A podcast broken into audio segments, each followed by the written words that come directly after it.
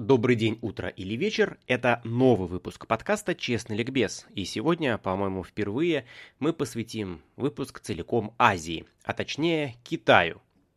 Тому, как у нас образовалось, собственно говоря, два Китая, и почему Китай считает, что он имеет право на Тайвань, а Тайвань, что он имеет право на Китай. Учитывая горячую обстановку Китая вокруг Тайваня, многие граждане сегодня не понимают, во-первых, почему вообще Китай считает Тайвань своим. А те, кто знает, что Тайвань это Китайская республика, трактуют ситуацию, примеряя на нашу российскую историю. То есть есть коммунистический Китай, а Тайвань это осколок белого Китая. Ну, как если бы в России белые не проиграли полностью, а остались бы где-нибудь в Крыму, и там создали свою собственную Россию в противовес СССР. Это вроде как, если очень грубо, действительно так – но есть множество нюансов, о которых мы сейчас и поговорим. 19 и 20 век научили нас, что человечество всегда развивается, и несмотря на откаты, развивается прямо вот именно постоянно. Но это, что называется, ошибка выжившего, ошибка последних столетий. Далеко не везде и не всегда цивилизация и уровень жизни не стояли на месте и даже не деградировали на протяжении длительного времени. К примеру, уровень развития Римской империи во II веке был многократно выше по многим параметрам, чем бывшие территории этой самой империи спустя 500 лет. Даже в техническом и архитектурном плане, я уж не говорю про социальное и культурное развитие. Китай как раз один из таких примеров с маленькой оговоркой. Его остановка в развитии была сделана искусственно и специально. В 17 веке Минская империя китайское государство пало под натиском молодого маньчжурского. Маньчжуры жили на севере современного Китая, там же они и создали свою молодую империю. Поглотив столь огромную и многонаселенную территорию и став ее правителями, маньчжурская династия фактически стала в какой-то степени китайской, но сохраняла свое маньчжурское происхождение. Для удержания власти и предотвращения многочисленных восстаний маньчжуры умышленно избрали путь закрытия страны. То есть концепция была такая. В мире есть только Китай, и это единственная цивилизация, а все остальные глупые и неотесанные дикари, варвары. Китай находится на столь высоком уровне развития, что ему ничего не нужно. Различные технические новинки, как собственные, так и привезенные из Европы, должны быть запрещены. Любые изменения опасны. Маньчжурская династия правила империей Цинь вплоть до гибели ее в 1912 году. Ну или 13, смотря что считать ее полно полноценной и абсолютной гибелью. Стоит подметить, что маньчжуры в конечном итоге, э, конечно, все-таки как-то ну, китаизировались, потому что утверждать, что императоры Китая 19 века были уж прям чистокровными маньчжурами, ну, это примерно как утверждать, что русские императоры 19 века были немцы. Да, по крови, конечно, так, но вот по культуре и воспитанию совсем иное дело. Дело в том, что ставка на своих в империях часто опасна. Вспомните русскую историю. Русские дворяне регулярно подкладывали императору множество проблем. То они его табакеркой убьют, то целое восстание на площади в Санкт-Петербурге поднимут. Э, похожие проблемы были, например, у турецкого султана и поэтому часто империи приближают к себе некое меньшинство, чаще всего национальное, которое масса населения империи и аристократия этой самой империи будет просто ненавидеть. Наша страна, а тут вот эти вот заправляют, чужаки. И при таком раскладе это самое национальное меньшинство будет особенно предано императору, султану, э, солнцеликому вождю, ибо оно будет осознавать, что все, что оно имеет, оно имеет лишь благодаря воле султана, императора вождя. Именно это, кстати, и было в свое время основной причиной завоза иностранцев в Россию Петром I, а затем и Екатериной II. Ставка на русских ну, обрусевших, скажем так, немцев, которые составляли огромную часть военной и чиновничьей элиты Российской империи. Именно поэтому в Турции армия и управление на местах состояло из янычар, которые этнически были славяне, ну, грузины, армяне. Вот маньчжуры тут были исключением. Потому что они сами по себе были национальным меньшинством в китайском государстве. И управленческую элиту они делали только из своих. Даже переписка велась только на маньчжурском. Но, несмотря на все это, уже к 19 веку они практически полностью китаизировались. Но концепция «все беды от маньчжуров» очень сильна среди китайцев до сих пор. За неимением у них евреев, роль евреев у китайцев выполняют маньчжуры. Э, в Китае существует очень популярная теория заговора, которая гласит, все беды, что есть в Китае сегодня, потому что маньчжуры тайно вернулись к власти, притворились китайскими патриотами и гадят нам втихую, ибо ненавидят нас. Думаю, для многих это узнаваемая история в стиле э, заговора евреев, э, которая есть э, в любой э, европейской стране. Так или иначе, европейцам, конечно, все это время очень хотелось проникнуть на рынок Китая. Но китайцы пускали их очень ограниченно. Потому что фактически, как я уже говорил, европейцы, а, китайцам не нужно было ничего от европейцев. Но кое-что все-таки было нужно. Один единственный товар. Э, ведь население Китая было невероятно бедным и часто пользовалось еще бартером, ну то есть натуральным обменом, проще говоря. Ты мне стул, я тебе мешок картошки. Главным минусом бартера является тот факт, что такие сделки очень сложно, а порой невозможно обложить налогом. И вести учет таких сделок практически тоже нереально. А налоги надо собирать. И для этого сделки должны вестись с помощью денег. Поэтому для популяризации монетарной системы китайцам требовалось много-много-много серебра, чтобы, соответственно, было много-много-много монет. Его-то и продавали европейцы в огромных количествах, взамен получая много всего необходимого, того, что требовалось им.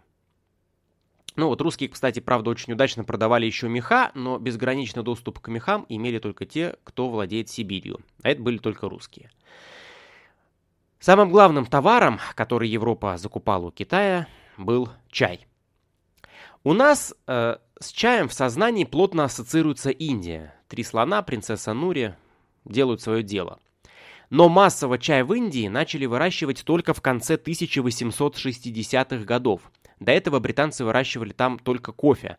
Многие сорта китайского чая там получались посредственными или вовсе не приживались. Родоначальником цейлонского чая, который все-таки нашел сорта и сумел вырастить чай в Индии, был, э, собственно говоря, сэр Томас Липтон.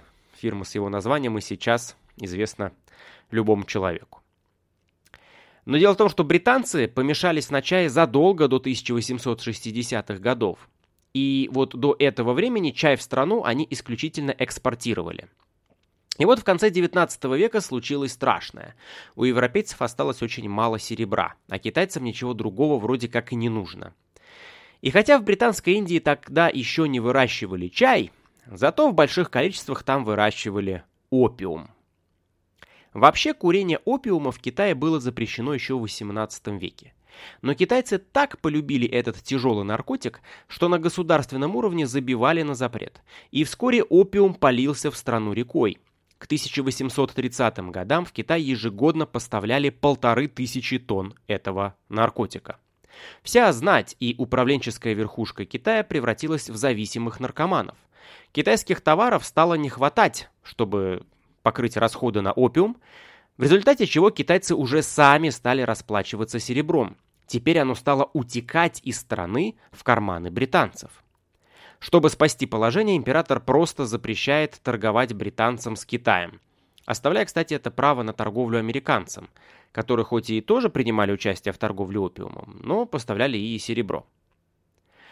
Лондон решил не играть в демократию, скажем так, и дипломатическими мерами не пользоваться, а решить вопрос силой.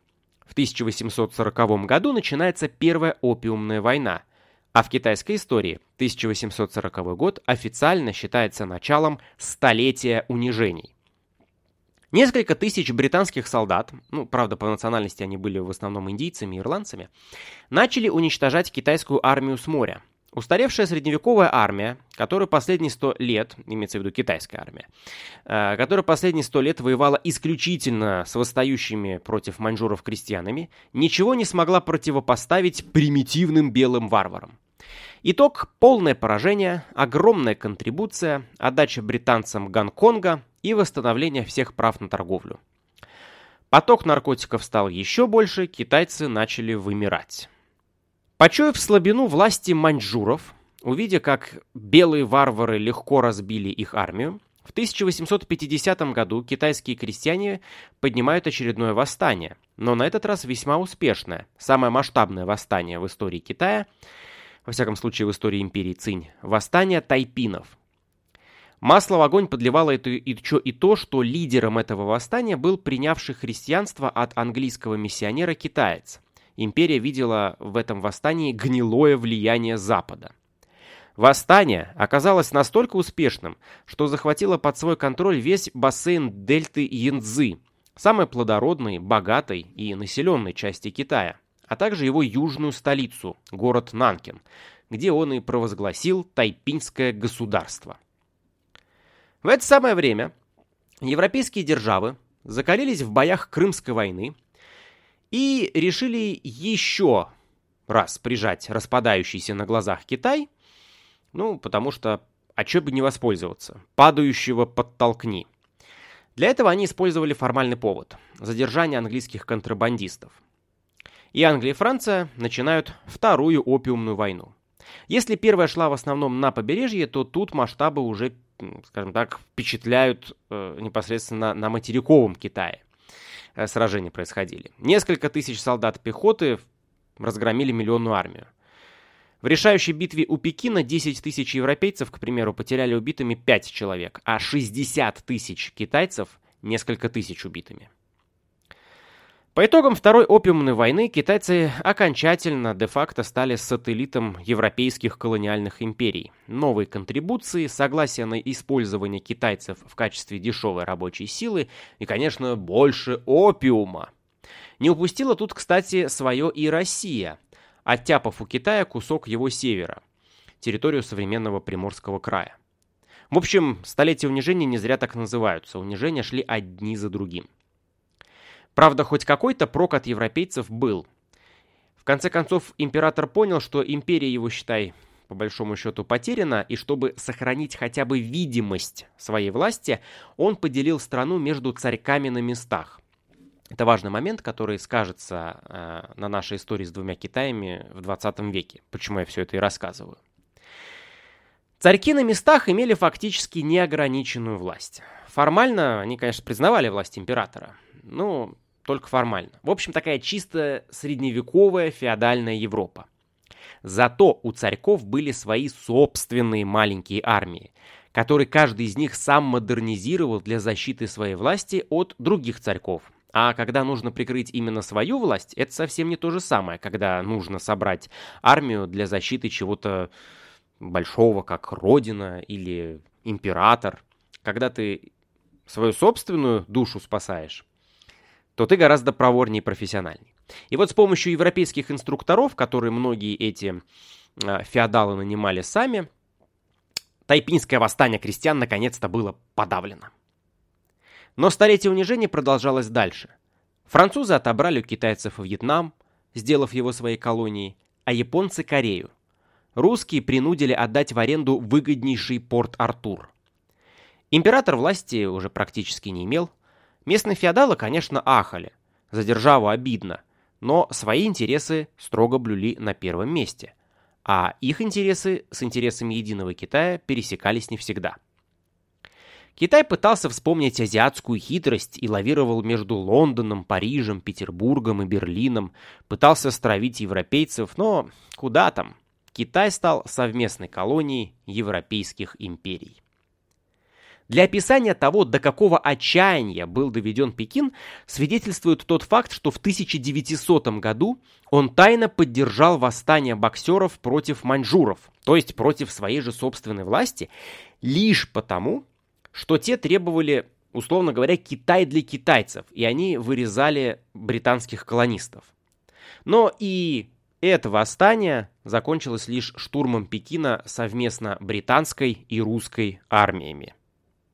И, конечно же, очередным позорным для китайцев миром и контрибуциями, куда ж без них.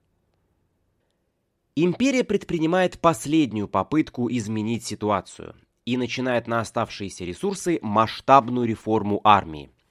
Заканчивается она для империи плохо, военным переворотом и провозглашением республики.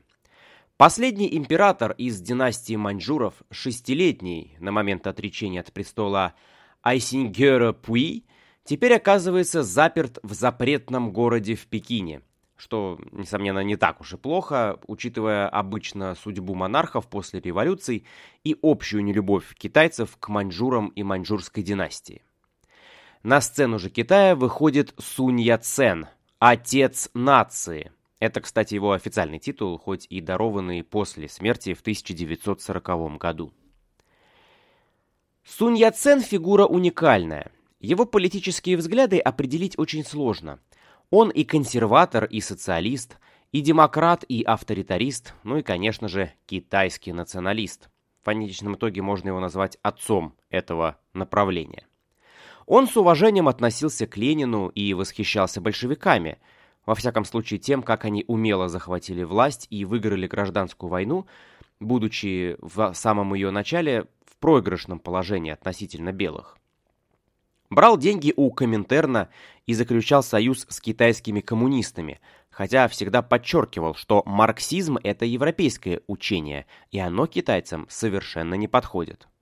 В Яцене смешались идеи неоконфуцианства и западноевропейской философской мысли. Он был олицетворением этого вот рожденного китайского национализма. После десятилетий унижений от всех европейцев, японцев, собственных царьков на местах, Китай должен объединиться и стать великим снова, быть главной силой Азии, как в далекие времена. Созданная им партия Гоминьдан становится фактически руководителем новой республики. Но не задача. Милитаристы на местах совершенно не планируют подчиняться новым властям. Что там в столицах происходит, их совершенно не интересует. К тому же революция привела к серьезным потерям. Независимость объявил Тибет. Тыва убежала в состав Российской империи тот случай, когда России это было не особо интересно, но на Курултае вожди тувинцев путем голосования решили уйти под крыло русского монарха. Сторонников присоединения к Монголии и независимости Тывы было меньше. Внешняя Монголия, кстати, тоже получила независимость незадолго до падения империи. Э, внешняя Монголия это и есть та самая Монголия со столицей в Улан-Баторе, которую вы сегодня увидите, можете увидеть на карте. Потому что внутренняя Монголия до сих пор в составе Китая, из-за чего монголы считают Китай по-прежнему оккупантами. Замечу, что Гаминьдан и Яцен не пришли к власти сразу даже в центре. Но к 1919 году Яцен контролировал уже наиболее населенные районы Китая. Помимо феодалов на местах, свое собственное государство в государстве строят и китайские коммунисты в горах на юге. И Яцен заключает союз с ними. Во-первых, он испытывал к ним небольшую симпатию, а во-вторых, он понимал, что один он с лордами на местах не справится, а коммунисты — единственная сила, кроме Гаминьдана, которая была заинтересована в едином Китае. После нескольких лет безуспешных попыток переговоров с милитаристами, Ецен приходит к выводу, что объединить восставших лордов можно лишь силой. Но в 1925 году он умирает до срока, простудившись во время поездок по стране. И спустя 10 месяцев после его смерти, уже в 26 году, новый глава Гаминьдана Чан Кайши в союзе с коммунистами Китая начинает «Северный поход», военную операцию по подавлению мятежных феодалов. А уже в 27 году начинается гражданская война между Гаминьданом и коммунистами. Почему? Ну, во-первых, поход оказывается успешным. Гаминьдан усиливается и собирается таким образом убрать главного конкурента. Ведь коммунисты больше не нужны, они свою функцию выполнили. Помогли, пусть и номинально, но объединить страну. Номинально, потому что лорды на местах не были сильно рады, что их силой принудили к подчинению. Во-вторых, коммунисты также ведь имели де-факто свою собственную республику в составе Китая, а страна должна быть единой. Начинается война Красной и Белой армии, только китайских. Взаимоотношения сторон китайской гражданской войны сильно отличаются от гражданской войны в России, поэтому Аналогии, которые часто приводят, здесь нерелевантны. Скорее наоборот. В Китае белые – это сторонники власти Гоминьдана, А вот в Российской империи белыми были фактически все, кто был против большевиков. То есть, ну, буквально большая часть всех политических сил, кроме левых эсеров. В этом плане большевики были фактически одиноки. Никто из крупных политических сил на стороне большевиков не выступал, кроме как раз-таки левых эсеров. До 1921 года, то есть даже после победы в гражданской войне, большевики разрешали левым эсерам открыто действовать на территории РСФСР. То есть вот до 21 года легальных партий на территории РСФСР было две. Помимо партии большевиков, это были еще и вот левые эсеры. Ну, потом, конечно, их запретили и репрессировали. Э, кстати говоря, российская белармия монархической не была. Это очень знаменитый миф, который придумали сами же большевики. Во-первых, так было проще агитировать крестьян, мол, да белые хотят восстановить крепостное право и снова вас сделать своими крепостными. Хотя даже яростные монархисты в Белой армии не мечтали о возрождении крепостного права, которое отменили еще при Александре II. А во-вторых, действительно монархисты имели важное значение в Белой армии, потому что весь генералитет Белой армии состоял, ну, это бывший генералитет Российской империи, а сложно было быть генералом в Российской империи и не быть монархистом, поэтому, конечно, Юденич, Деникин, Врангель и множество других генералов, скажем так, поменьше, они были именно монархистами. Но стоит помнить, что Белая армия объединяла в себе не только монархистов, а, но и правых демократов, да, тех же кадетов, и даже левых и социалистов. Тех же правые эсеры или меньшевики, которые вообще союзники большевиков по РСДРП. В белом движении были таким образом даже люди, которые тоже именовали себя коммунистами, ну, как некоторые меньшевики, к примеру. Так что это очень такое натянутое утверждение, что Белая армия – это армия монархистов. Ну а в Китае ситуация была противоположной. Как раз за коммунистов там сражались или симпатизировали им очень многие политические силы. Даже китайские демократы западного образца. В будущем, после победы, на небольшой промежуток времени Мао Цзэдун даже позволит демократам отбираться в китайский коммунистический парламент. Ну, правда, как и с левыми эсерами в СССР, это продлится очень недолго. А вот Гаминьдан, наоборот, резко выступал против любой демократизации и покушения на свою власть. Либо ты за Гаминьдан, либо ты против нас. Ну, то есть, как раз-таки риторика характерная скорее для большевиков, если сравнивать э, с российской гражданской войной. К тому же надо помнить, что в Гаминьдане традиции китайского кумовства и коррупции цвели пышным цветом. Все это привело к тому, что если в конце 20-х годов коммунисты и не надеялись свалить Гоминдан, и даже предлагали поделить Китай на два государства, Эту идею лоббировал и Мао Цзэдун. Сложно поверить, но до 30-х э, годов будущий вождь коммунистического Китая вообще не верил в революционное движение и даже поддерживал Гоминьдан. Так вот, если поначалу перевес был на стороне Гаминьдана, то в 1934 году коммунисты начинают брать инициативу в свои руки. Вначале Красная Армия в 1934 году как раз оказывается окружена многократно превосходящей армией противника в городе Цзянси. И под руководством Мао она организовывает сумасшедший марш-бросок на север, где силы Гаминьдана очень слабы. Потому что, как я и говорил, хотя Северный поход и принудил северных лордов к подчинению, но совершенно не принудил их к верности. Дзедун за счет этого марш-броска на 6 тысяч километров становится одним из важнейших фигур в коммунистической партии. И один за одним северные правители принимают его сторону в гражданской войне. Потому что он обещает их избавить от Гаминьдана, а сам, конечно же, править честно, справедливо, что северные царьки воспринимают как мы снова будем царями э, в своих владениях. Проблема в том, что на севере Китая в это же самое время был еще один, куда более суровый соперник, причем для китайцев всех мастей. Это Япония. Еще в 1932 году Япония оккупировала часть Северного Китая, в частности Маньчжурию, и создала там марионеточное государство для дальнейшего захвата всего Китая – Маньчжоуго. В Маньчжоуго она посадила императором, кого бы вы думали, правильно, Айсингера Пуи, последнего китайского императора из династии Маньчжурии, того самого, которого в 6 лет заставили отречься э, с падением Китайской империи. Цзэдун как патриот Китая, быстро пополняет ряды Красной Армии под предлогом борьбы с японскими захватчиками. А когда в 1937 году начинается открытое вторжение Японии в Китай, Цзэдун по приказу из Кремля заключает перемирие с Гаминьданом.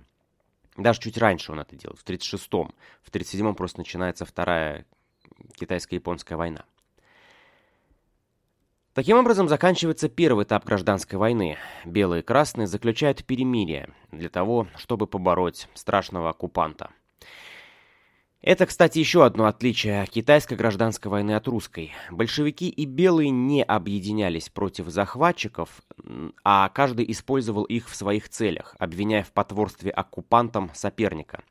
Большевики позволили китайцам похозяйничать в Сибири, чтобы свалить белых там – ну а белые фактически отдали на разграбление Приморье японцам и американцам, чтобы удержать там власть. Правда, стоит подметить, что ни одна из э, западных или каких-либо других стран не представляла для России в гражданской войне такой угрозы, какую представляла милитаристская Япония планировавшая полную оккупацию Китая и фактическое уничтожение большей части китайцев, а оставшейся части китайцев планировалось низвести до положения рабов. Я, впрочем, скажу сейчас страшную вещь, за которую в Китае можно присесть. Цзэдун не был таким уж самоотверженным борцом за свободу китайцев против Японии. Войну с Японией Мао Цзэдун использовал для концентрации власти в партии и усиления позиций коммунистов в самом э, разгаре антияпонской борьбы, Мао Цзэдун создает движение под названием Джейн Фэнь. И это движение, оно обусловлено тем, что в партию приходит огромное количество крестьян, которые просто идут туда, чтобы защищать свои земли от японских захватчиков. Но они вообще не имеют ни малейшего понятия о том, что такое коммунизм, кто такие коммунисты и чем они вообще, собственно говоря, занимаются. И вот Джань Фэнь э, занимается, скажем так, образованием этих новых членов КПК и НОАК, Народно-освободительной армии Китая. То есть новых членов партии активно заставляют изучать труды Майя. Ну и там был еще такой очень интересный момент. Кстати, э, эту концепцию, конечно же, Мао Цзэдун позаимствовал у большевиков, которые таким образом тоже за счет малообразованных русских крестьян пополняли ряды Красной Армии. Но у Джань Фэня была еще одна очень интересная э, такая вещь. Там были так называемые кампании по самокритике, где людей учили критично относиться к себе и к лидерам мнений. Так вот, кампания по самокритике заключалась в том, что критично надо было относиться ко всем, кроме Мао Цзэдуна, а особенно критично надо было относиться к его главному сопернику за звание вождя КПК Ван Мина. И это помогло. Благодаря Джень Фэню Ван Мин потерял какую-либо популярность в партии, и Мао Цзэдун официально стал единственным вождем коммунистов Китая. Основная тяжесть сопротивления в основных экономических центрах Китая ложится на Гаминьдан, ибо он контролировал эти центры. И он торжественно проигрывает японцам. Цзэдун постоянно рассказывает о прогнившем коррупционном правительстве Чан Кайши. Он говорит, что лишь коммунисты, Честные, идеологически истинные патриоты Китая могут спасти страну. В том, что касается коррупции и прогнившей бюрократии Гаминьдана, он прав на 100%. Кошмарный ад, устроенный японцами на оккупированных территориях. Нанкинская резня – это лишь самый яркий, но далеко не единственный свидетель азиатского холокоста, подорвала веру китайцев в Гаминьдан. Мао с его знаменитым принципом «винтовка рождает власть» и многолетним опытом партизанщины оказывается на начальных этапах куда эффективнее против японцев, что еще больше привлекает на сторону коммунистов десятки тысяч крестьян. Правильная обработка коммунистической идеологии и вуаля, Красная Армия буквально пухнет на глазах. Кстати, снова удар в спину. Э, должен заметить, что после где-то 40-го года партизанское движение Гаминьдана было куда активнее, чем коммунистическое, ибо Мао Цзэдун решает сэкономить силы и полагает, что лучше больше рекламы и правильного пиара, чем реальных действий по борьбе с японскими захватчиками. Пусть там гаминьданцы борются против японцев на полную, а мы лучше в полсилы, зато попиаримся, как главные освободители. Когда в 1945 году 2 сентября Япония подписывает капитуляцию, расстановка сил оказывается уже совсем другой. Кстати, э, такой забавный факт. В 1945 году в состав Китая из Японии возвращается Тайвань. Он отошел к ней еще в конце 19 века после очередного проигрыша. И хотя тайваньцы были и рады, но вскоре они поднимают восстание против Гаминьдана, ибо обнаруживают, что гаминьданцы лишь грабят, пируют, упиваются властью, сажают везде и всюду на хлебные места своих родственников и ничего не делают. То есть Тайвань на самом деле вовсе не был оплотом сторонников Гаминьдана, несмотря на то, что это единственное место, где он так и остался у власти. Чан Кайши же после капитуляции Японии не собирается демократизировать республику. Он, напротив, усиливает гнет репрессий против всех, кто против него, чем отворачивает от себя США, которая какое-то время планировала помочь в борьбе с коммунистами. В 1947 году Гаминьдан вроде как даже достигает серьезного успеха. Он берет штурмом город Янянь, коммунистическую столицу Китая, ныне официально носящее звание «Родина революции». Но Цзэдун и все руководство КПК из города вовремя убегают. А вот население страны к этому моменту уже готово идти хоть с чертом, лишь бы против Гаминьдана с его беспредельной коррупцией и тотальным произволом. Два с половиной года с момента падения Яняня и к 1949 году весь континентальный Китай под властью КПК. Помог тут, конечно, и СССР. Он отдал КПК почти все японское оружие. Под шумок Коммунистическая партия Китая даже оккупирует отколовшийся еще в 19 году Тибет, а Гаминьдан убегает на Тайвань, последнее свое прибежище. Тайвань имел естественную защиту, так как это остров, а высадка на остров и сегодня тяжкий труд, а в то время это было для КПК почти непосильной задачей. Впрочем, построить мощный флот за несколько лет и дело в шляпе, тем более СССР поможет. Но тут Тайваню повезло, ибо случилась Корейская война. Промышленно развитая Северная Корея, нашпигованная советскими танками, буквально перемалывает тогда провинциально-сельскую рыболовецкую Южную Корею. И тогда на помощь Югу приходят американцы. Ситуация повторяется уже зеркально – Американцы перемалывают армию Северную Корею. И, казалось, вот-вот режиму Ким Ир Сена придет конец. Американская армия на всех парах мчится к Пхеньяну. Но в этот самый момент на стороне Северной Кореи в войну вступает двухмиллионная НОАК, Народно-освободительная армия Китая. И США приходится ох как нелегко. В итоге в 1953 году подписывается мир, который делит Корею по 38-й параллели, а США понимают, коммунистический Китай – это страшный дракон, которого надо сдерживать. И помощь Тайваню начинает литься рекой. Правда, в 1969 году континентальный Китай насмерть ссорится с СССР, и президент США Ричард Никсон как-то не звучит даже как-то немножко странно это говорить, но он перетягивает коммунистический Китай на сторону США в холодной войне. Но это, впрочем, история для другого выпуска, посвященной вечной дружбе и братству СССР и Китая.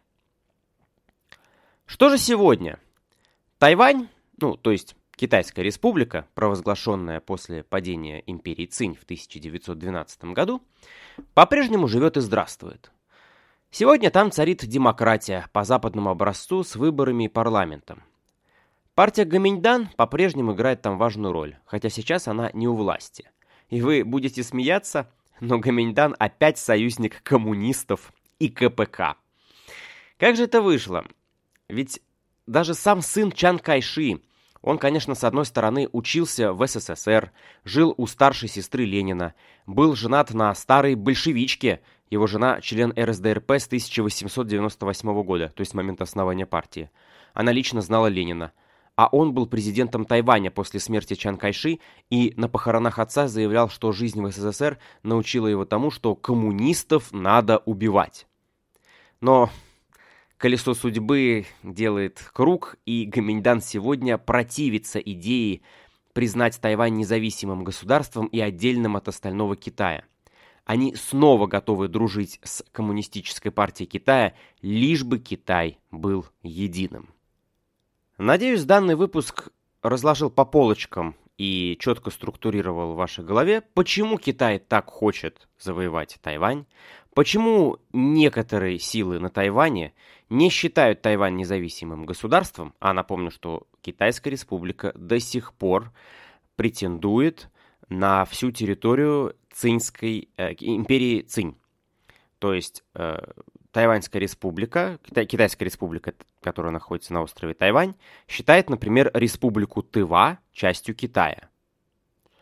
Эм, территориальных претензий у них огромное количество. И не только к России, и не только к Китаю, но и к Вьетнаму, и к Индии, и к Афганистану, и к Пакистану. Там, в общем, полный набор. Это был выпуск подкаста «Честный ликбез». До новых встреч!